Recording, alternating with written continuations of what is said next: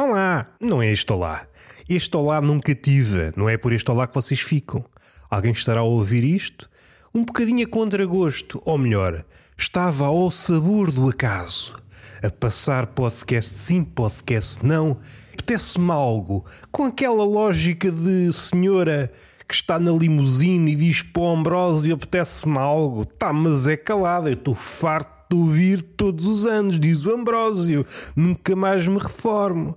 Mas saindo daí e indo para um sítio que eu não sei, estamos a iniciar. Este olá não atrai, vocês não ficam por este olá.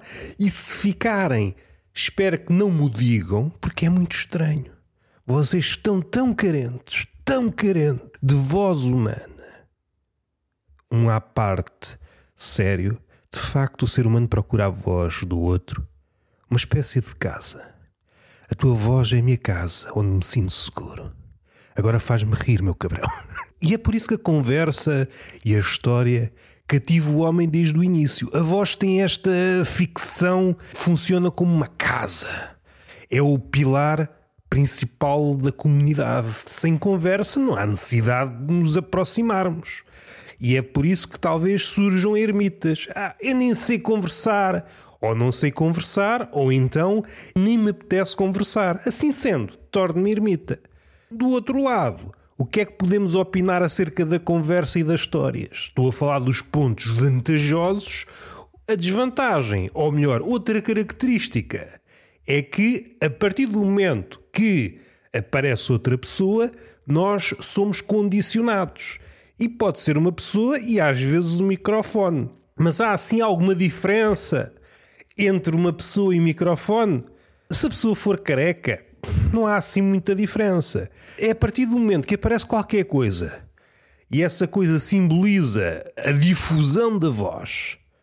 Uma pessoa, um par de orelhas, um microfone, há qualquer coisa que muda em nós. E segundo este prisma, que é um prisma que eu só uso para estas questões, o ermita é a pessoa que está em sintonia consigo mesmo. Porque não é condicionada por nada.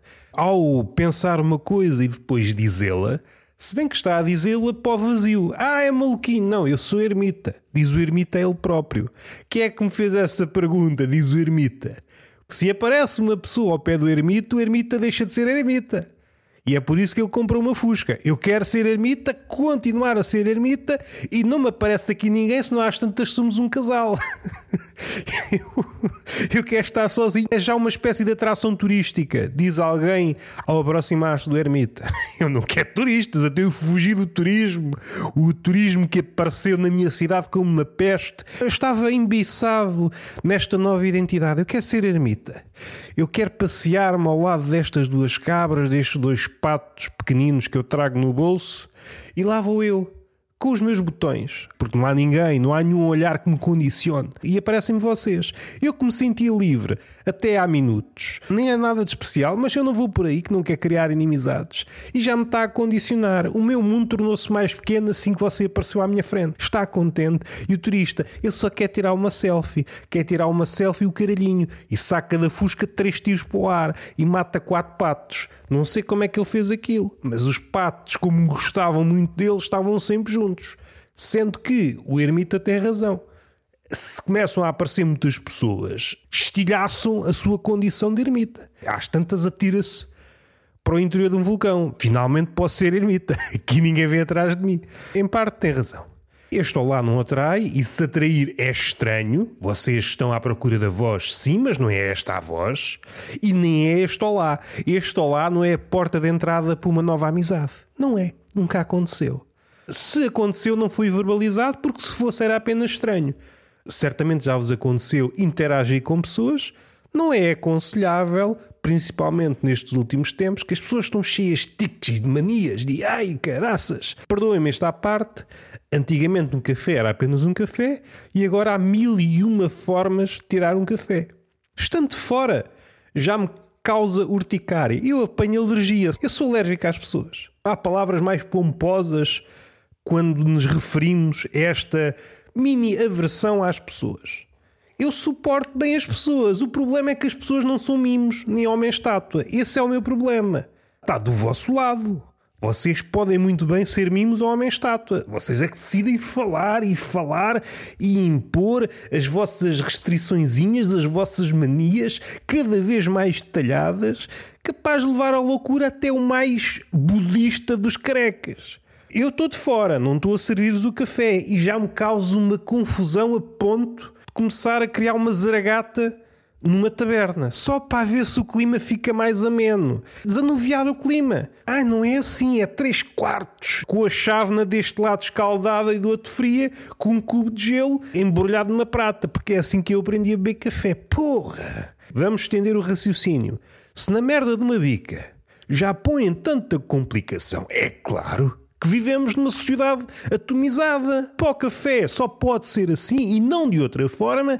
Caso contrário, o menino amua, faz logo beicinho. E a criança, que até estava desembaraçada desse queixume, vê o adulto a fazer o beicinho e pensa: é verdade, vou fazer beicinho. E entretanto há ali uma espécie de comitiva de pessoas que fazem beicinho. A pessoa que está indignada pelo seu café não ser servido nas condições que o príncipe quer, faz o beicinho. E o beicinho é sempre o princípio, é o rastilho de uma indignação em plenos pulmões. Você não sabe fazer nada, você deve ser um burro do caralho. Isto pode parecer despropositado, mas já havia acontecer se calhar logo não no início, e perdes a tensão verbal, há uma espécie de prelúdio da raiva, porque há sempre ali um resquício de educação, mas é falso, é uma fachada atrás do qual se esconde milhares de monstros. E isto tudo é muito despropositado e engraçado se vocês enquanto espectadores, enquanto figurantes desta novela, conseguirem manter a calma ou, como eu, sacarem do bloco e começarem a apontar sendo que tem que ser às escondidas, caso contrário, vocês é que passam a ser o mal da fita. E calha bem. Todos os atores, se lhes perguntarem o que é que você quer ser, eu quero ser feliz e quero ser o mal da fita, é o que eles dizem. Isto tudo no mesmo podcast. E eu tenho essa possibilidade de ser o mal da fita só sacando o bloco e começa a apontar. São coisas que eu preciso para o jantar, nem tem nada a ver com a situação. Mas essa situação causa-me. transporta-me. Transporta-me para sítios, faz-me viajar e eu agradeço.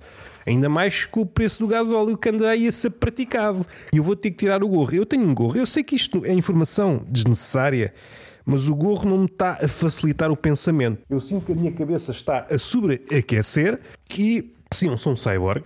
Não é o último modelo, isto é um modelo que foi descontinuado. É como o Exterminador nos últimos filmes em que já há modelos muito mais, muito mais modernos e ele continua só chapa e um bocado de carne em cima. Se para mim é chato, quanto mais para quem está atrás do balcão. Há aqui uma diferença, por vezes existe, outras vezes não. Depende do empregado de balcão. Às vezes o empregado de balcão tem aquele verniz da sofisticação, isto é, aguenta, aguenta, aguenta e continua a aguentar. Há alguns que aguentam até determinado ponto foram formados, licenciados, doutorados na Escola da Paciência e aguentam qualquer coisa com um rosto imperturbável, se bem que depois vão diretos do trabalho para a terapia. E depois há uns que não aguentam nada. Assim que há o um mínimo de rastilho, eles passam-se da cabeça e assim que não estamos aqui para perder tempo. Se é para a zaragata, é para a zaragata. Porque se há coisa triste, é ver que o poder está todo de um lado e do outro lado a pessoa só está a receber. Eu acho que a partir do momento que a outra pessoa se arma esperta, do outro lado até desabotou a camisa, que é para você ver os pelos do peito. Então quer dizer que você queria um café de 3 quartos com a chávena do lado esquerdo aquecida, do outro lado arrefecida, com um cubo de gelo em forma de pinguim, tudo enrolado em prata. Era isso? Era exatamente. Não foi isso que lhe foi servido? Não. É chato a vários níveis. É chato porque estou à espera, é chato porque vejo que as pessoas estão mais complicadas. Não é um caso isolado. Já foi em tempos. Antes havia uma pessoa ou outra que tinha este tipo de comportamento, hoje são todas as pessoas e eu é que me sinto estranho, porque eu chego lá, é um café, um café como? Ah, é curto, não sei o quê. É um café e a pessoa do outro lado do balcão não sabe. Pessoa quer um café, faça o que você quiser. Epá, para mim pode ser curto, normal, cheio, faça o que você quiser e a pessoa bloqueia. O pedido dele é boeda simples, pá, eu não consigo servir. eu não consigo servir só um café. Você tem me dar aqui 30 recomendações. Isto é um café gourmet, pá. Isto até vem com uns pozinhos em cima. Nós passámos do ermita para o gajo que é é verbalmente entediante, que anda ali, anda ali, e depois vem sempre com esta. Eu sou sempre servido assim onde eu vou. Os tempos estão a arrefecer, está frio, está frio. E é com algum desagrado que eu vejo as planadas vazias. Eu, enquanto pessoa ocasionalmente racional, há dias que me dá para aí, penso: se está vazio, vou ocupar uma das mesas ou uma das cadeiras, depende. Depende dos dias. Sento-me e estou aqui sozinho. Sou uma espécie de semi-ermita. Na esplanada eu sou ermita, que não há mais ninguém. De vez em quando aparece um gajo que quer fumar e às tantas senta-se, porque pá, porque não? É aquele fenómeno das praias. A praia pode ter quilómetros, está vazia, há apenas uma pessoa. De repente aparece outro casal, espeta as orelhas. É mesmo ao lado deste rapaz que eu vou sentar-me.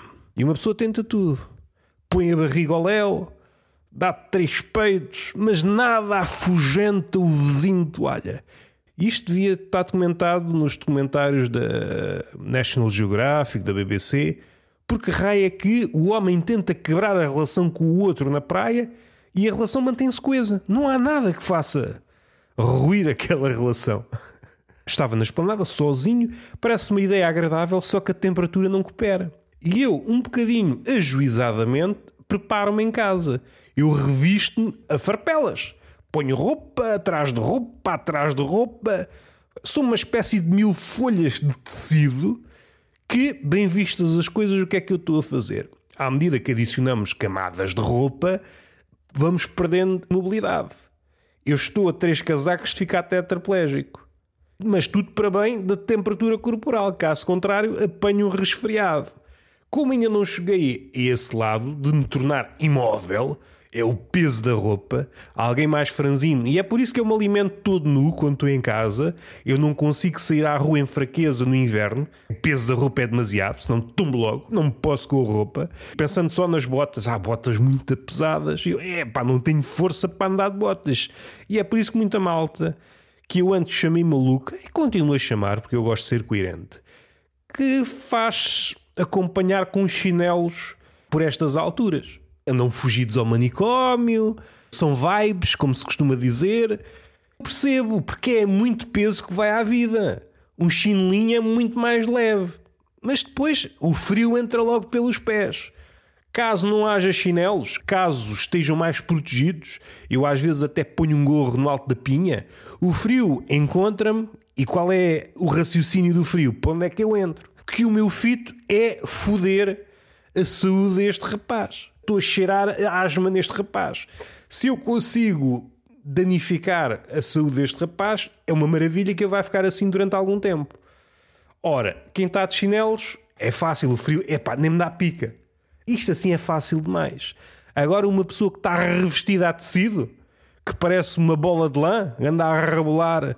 Se eu estivesse no inferno Sísifo olhava para mim e dizia: É este que eu quero carregar, esta bolinha de lã, para cima e para baixo. Assim até dá gosto.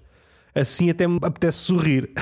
Nem faz sentido, então quer dizer que eu já fui parar ao inverno, só estava na rua, numa esplanada, então, mas onde é que este gajo vai? Eu sento na esplanada, a esplanada toda para mim, também não percebo. Eu percebo que no verão haja esta necessidade, até porque normalmente as esplanadas são pagas. Eu já falei num episódio muito recuado a mini esplanada, que continua a existir, que é um sítio que tem só uma mesa a servir de esplanada e essa mesa é disputada. Aliás, há aqui uma nova leitura que é: às vezes há uma espécie de fila de espera para a mini esplanada. Como só há uma mesa, está lá a pessoa, cima e para a esplanada, fumar, beber um café, fazer o que eu quiser e só para a esplanada, porque é uma forma de vida como outra qualquer. Este café só tem uma mesa. tenho de esperar. Se esta pessoa não sair daqui, tenho de esperar. E há pessoas que ficam ali à porta. Há pessoas que não aguentam a pressão. Há dois tipos de pessoas. Aquele típico raciocínio de internet. Há as pessoas que não aguentam a pressão de verem, de olharem para trás e ver que se está a formar uma fila atrás deles. E há outros que lidam bem, até fazem de propósito. Ah, é? Estão à espera, então esperam mais, só vos fazem bem. E entretanto há ali uma espécie de fábrica de produção de varizes tudo à espera daquela esplanada, mini esplanada, uma micro, uma nano esplanada, que é só uma mesa. Agora, no inverno nem sequer há a mini esplanada, ou há de só de vez em quando, depende da temperatura. Se calhar é a pessoa do café olha para o tempo, epá, isto não está temperatura para montar a mini esplanada. 5 graus, não vale a pena. Há ali uma temperatura que sim, agora vale a pena pôr a mesa lá fora. Mas já falámos nisso no outro episódio, não é por aí. Agora, noutros sítios em que a esplanada é maior, será que faz sentido pôr 30 mesas, sendo que ninguém vai, à exceção deste maluco, para a mesa? Se calhar não, é ser demasiado otimista. Estão 5 graus, as pessoas estão todas revestidas com camadas e camadas de lã. Há pessoas que trazem duas ovelhas ao colo que é para se sentirem aconchegadas. Isto agora de repente muda para os 40 graus, que não é assim tão estapafúrdio nos dias que correm. Estas mudanças de temperatura para espatifar asmáticos é ótimo, mas se calhar é demasiado otimista. Acontece um dia, dois, dez. Há de chegar a um ponto em que a pessoa, é pá, se calhar não vale a pena montar a esplanada toda. Põe só uma mesa, pá, mostra, uma mini esplanada, chega, é suficiente. E as pessoas vão se revezando. É o planeamento da esplanada, já para não falar naquilo que me magoa. Como há em Lisboa, e certamente vai ser uma moda que há de pegar, porque é uma moda parva, essa é a condição para a moda pegar. É parva, então vamos levá-la para todo o lado. Que é proibido de ler. Não sei se é só na Avenida da Liberdade, certamente já se espalhou a vários sítios da capital. Está lá mesmo um, um anúncio: é proibido de ler. E não deixa de ser mágico esta proibição, seja a cidade de Lisboa ou outras grandes cidades, ou até aplicável a quase tudo, sendo que nas cidades é mais notório porque há mais pessoas, logo mais possibilidades de haver escritores, poetas, ou seja, muitos escritores ou muitos poetas escreveram a sua obra em esplanadas e isto não deixa de ser curioso quando, às vezes na cidade, fazem essa própria promoção e se calhar às tantas não é descabido encontrar, num, por exemplo, num sítio que está associado à pessoa, uma nota deste tipo, é proibido ler. E se encontrarem isto, então chegamos ao cume do humor. Não é disparatado. O século XXI, o que nos trouxe de novo é esta nova visão. As coisas não precisam de ser coerentes. Podemos fazer a apologia à poesia. Temos aqui a estátua para os turistas. Do outro lado, é proibido ler. Ler faz mal à cabeça. É permitido selfies. Agora, imagem sim senhor, escrever. Não, que isso empata as pessoas, até faz mal aos olhos. Eu sei que é só uma questão de tempo até esta coisa chegar ao Algarve. Se calhar não chega porque não há hábito. É muito raro encontrar alguém a ler, à exceção da minha pessoa, que por acaso sou eu. Só fica mal. Eu reparo os olhos de repúdio, de desdém. E às vezes estranheza. É como se de repente um extraterrestre tivesse aterrado nesta vila algravia e a primeira coisa que decidiu fazer foi sentar-se e começar a ler. Deixa-me ver o que é que esta civilização escreveu. Porquê é que não optas pela via mais normal, que é embebedar-te até caís para o lado e começares a cantar o fado. Mas regressando ao meu caso, eu opto, não estou a fazer publicidade à plataforma da SIC, eu opto pela esplanada, recebo um silêncio, um silêncio que é sempre contaminado por uma música que vem de dentro. Hoje não há nenhum sítio que não seja ocupado por uma música.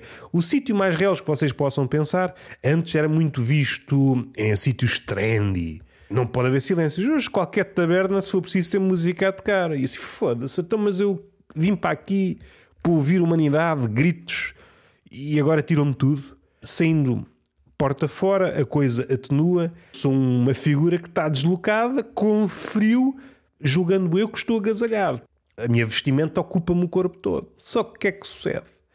Volta e meia, faço uma posição estranha que é aquela posição associada à escrita, agacho-me, fico corcunda. É uma homenagem que eu presto ao Quasimodo e começo a escrever. E o que é que eu escrevo? A biografia do Quasimodo. É assim que eu me identifico com ele. Caso contrário, não me sai tão natural. Escrever direito piadas sobre o Quasimodo soam a artificial. É assim que eu faço. As minhas costas não me agradecem o gesto, mas as piadas estão de acordo com aquilo que eu desejo. Vamos respirar um pouco isto tudo muito bonito, mas este gesto faz com que apareça uma nesga de nádega. E é por aí que o frio entra. Poeticamente falando, podemos estar aqui diante da nalga de Aquiles. Quando está frio, tenho uma nalga de Aquiles. E é por aí que eu fico doente. Graças às minhas nalgas a descoberto, eu que pensei que era invulnerável, eu que pensei que tinha sido mergulhado no estige da roupa quente, deixei uma nádega de fora. É por aí que eu me torno vulnerável. Vocês têm nalgas daquilos. Há pessoas que, ai, ai, se eu sinto frio nos pés, têm pés daquilos. E eu tenho nádega daquilos. Se frio toca aqui na nádega, pronto, fico logo doente. Tenho uma nádega muito sensível. Isto soa sexual? Talvez. Frio, ia dizer enraba-me. Uh, não sei se fica bem, mas olha, fica. Já está, já está.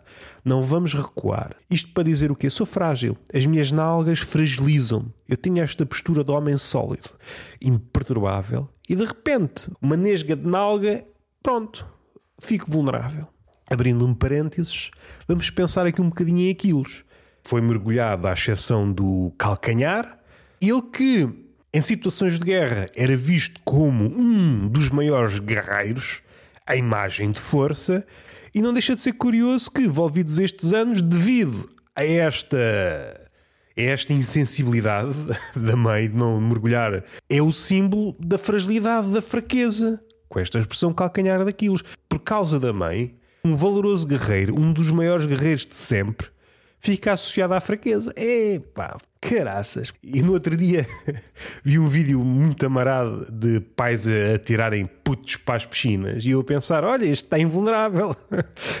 Não há calcanhar que fique de fora. Assim está bem. E o Aquiles, se estivesse a ver este vídeo do inferno, era assim, mãe. Era assim.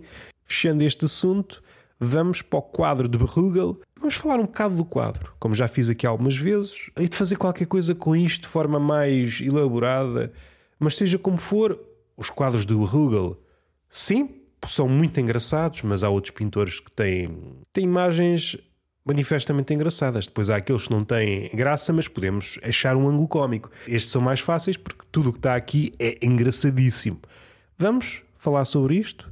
Há um peixe tem outro peixe a entrar-lhe pela boca. Logo ao lado está um gajo a sacar peixe da água com a mão. É belo. É um pescador que já não precisa de nada. Nem de cana de pesca, nem de rede, nem daqueles paus que vemos nos documentários. Aqueles povos que se isolaram ou continuam. Ou se isolaram, não. Estiveram sempre isolados e continuam isolados. E esperam com um pau afiado, muito silenciosamente, como se fossem um felino. Mestres da paciência à espera que o peixe passe ali por baixo e tal! E o peixe, porra, caraças! Passei a tarde a evitar minhocas porque pensei que eram engodos e agora aparece-me um pau vindo de cima. Porra! Ah, se eu soubesse o que sei hoje, tinha comido as minhocas todas, diz o peixe, antes de morrer. Está o gajo a sacar peixe da água à mão. Melhor pescador do mundo. Logo ao lado está um gajo a assar, que é peixe fresco, vai diretamente do lago, borda fora, ele pega no peixe, é para assar. E um bocadinho mais afastado estão dois cães, um preto e um branco, de volta de um osso. E do lado esquerdo está um cão sentado à mesa. E está um prato vazio. Será que o gajo está à espera do peixe que está a ser assado? Um bocado mais para o lado está um gajo a espetar uma navalhada de um porco. Eu estou a interpretar isto à queima-roupa. Depois estão dois gajos debaixo de um, de um telhado. Está um gajo a pôr umas velas, uma espécie de mini altar. Se continuarmos a andar para baixo, está um gajo, é um pastor. Epá, isto são uns bichos que nem sei. Isto é um misto de, de cabra pintelhuda. Não sei se este bicho existe, caraças. É um bicho muito estranho. Parece um porco cabeludo, mas não chega a ser um javali. Está o gajo contente. Um bocadinho mais para baixo, quase no final do quadro, está um gajo enfiado dentro de uma bola com o riso de um doido. Mais à esquerda desse gajo de quatro, está um gajo a tirar lama dois gajos a brincar, está um gajo a segurar uma, uma cruz como se estivesse a levitar. Estão aqui dois gajos a brincar, um agarrado a um pau. Dá para ver que isto são bebedeiras. E depois está um gajo como se fosse um Cristo, só que está com a cabeça em cima da mesa. Em vez de estar direito, faz um ângulo reto. Em vez de estar eh, de pé, é como se fosse o Cristo Imagina a imagem do Cristo, braços abertos, só que chega à cintura, pau, cabeça, cabeça na mesa. Se calhar está aqui uma nova imagem de um crucifixo. Mais à frente está um gajo que parece eh, um Cristo, alguém de joelhos a venerá-lo. Está aqui uma cabana, isto deve ser um padeiro que está com os braços assim. É, o que é isto? Ah, está um gajo dentro de um cesto, em cima da casa. O cesto de gávea do, dos barcos está a dormir lá em cima. Voltando aqui mais para a esquerda, estão duas mulheres para aqui a falar. Está aqui um gajo a tosquear uma ovelha e depois este bicho não sei bem o que é, em várias fases de tosquia, umas brancas, outras, outras castanhas. Está um gajo a dar uma cabeçada no muro com uma faca, como se estivesse a desafiar o muro de tijolo. Em cima desse muro está uma espécie de soldado, parece que é meio soldado, não se consegue ver a parte da cintura para baixo, a fazer festas a um gato nós estivemos a falar do lado vá de fora do muro, entrando nesta casa, uma senhora, não sei se a matar um, um desgraçado, se está a vesti-lo, o gajo está mesmo de acabadinho. Outro gajo segurado a um, um pau, uma pipa, dois gajos numa espécie de garagem que se vê muito mal, está ao escuro, estão para ali à volta de qualquer coisa. Depois está um gajo no andar de cima não sei se está a cagar à janela, ao mesmo tempo está a jogar às cartas e estão umas cartas a, eh, a cair à janela dessa casa do outro lado. Está um gajo que parece que tem um lenço à cabeça. Na outra janela parece que há um gajo ou estão-lhe a fazer a barba ou estão-lhe a cortar o pescoço. Há um gajo que tem uma besta que está a atirar não sei para onde. Numa janela do sótão dessa mesma casa há uma vassoura. Será que é uma espécie de bruxa que entrou ali? Não faço ideia. Para baixo Há um gajo que está a tocar violino, mal dá para ele ali, é o espaço dele estar ali a tocar, não dá para mais nada. Se formos por aí, há um gajo que está a segurar num burro, mas assim espalhafatosamente, que nem faz sentido. Um gajo de joelhos, há dois gajos em cima de uma espécie de fortificação a tirar merdas cá para baixo, parece lume. Não sei, deve ser para matar estes gajos cá em baixo. Mais ao fundo há uma espécie de campo um gajo que está a gritar para os bichos, um gajo de barco perto daquela primeira cena que eu descrevi, do gajo que está a apanhar peixe à mão. Depois há um gajo que está no meio do lago, uh, com um leque, é a cena dele. Mais para a frente há uma espécie de edifício perto das águas, em que um gajo está a dar com um pau nas águas. Depois há um fogo lá mais ao fundo, um barco, um gajo a segurar num cajado dois bichos de pé, que nem dá para ver o que é, parecem, sei lá, duas capivaras. Lá ao fundo, mais barcos, gajos lá ao fundo, não se percebe bem. E lá ao fundo, lá ao fundo, não sei, parece um, um sítio onde um gajo se enforcou, não sei. Ah, está aqui um gajo, aqui este canto inferior a esquerdo, em que está a apanhar uma coisa, não sei se é massa. É capaz de ser massa. Ou deixou cair e ele está a pôr para dentro outra vez. Mas nada. Mano, assim é que é, não se desperdiça nada. Certamente, se a imagem fosse maior, eu conseguia ver aqui mais detalhes. Pois há aqui umas pernas presas numa espécie de câmara de tortura que não dá para ver mais nada. São pernas só, joelhos, perto daquele peixe que tem outro peixe na boca. Há um gajo vestido de nobre que está a olhar para as águas. Não sei se está a dar um sermão aos peixes ou a dizer continua. Temos o episódio fechado. Espero que tenham gostado. Falámos da roupa, falámos do quadro e está feito. Não é preciso falar mais porque também falar demais cansa. Entretanto, saiu mais um episódio de Tertúlia de Mentirosos, desta feita com o Frederico Fernandes, a terceira conversa. E é isso. Beijinho na boca, palmada pedagógica numa das nádegas e até à próxima.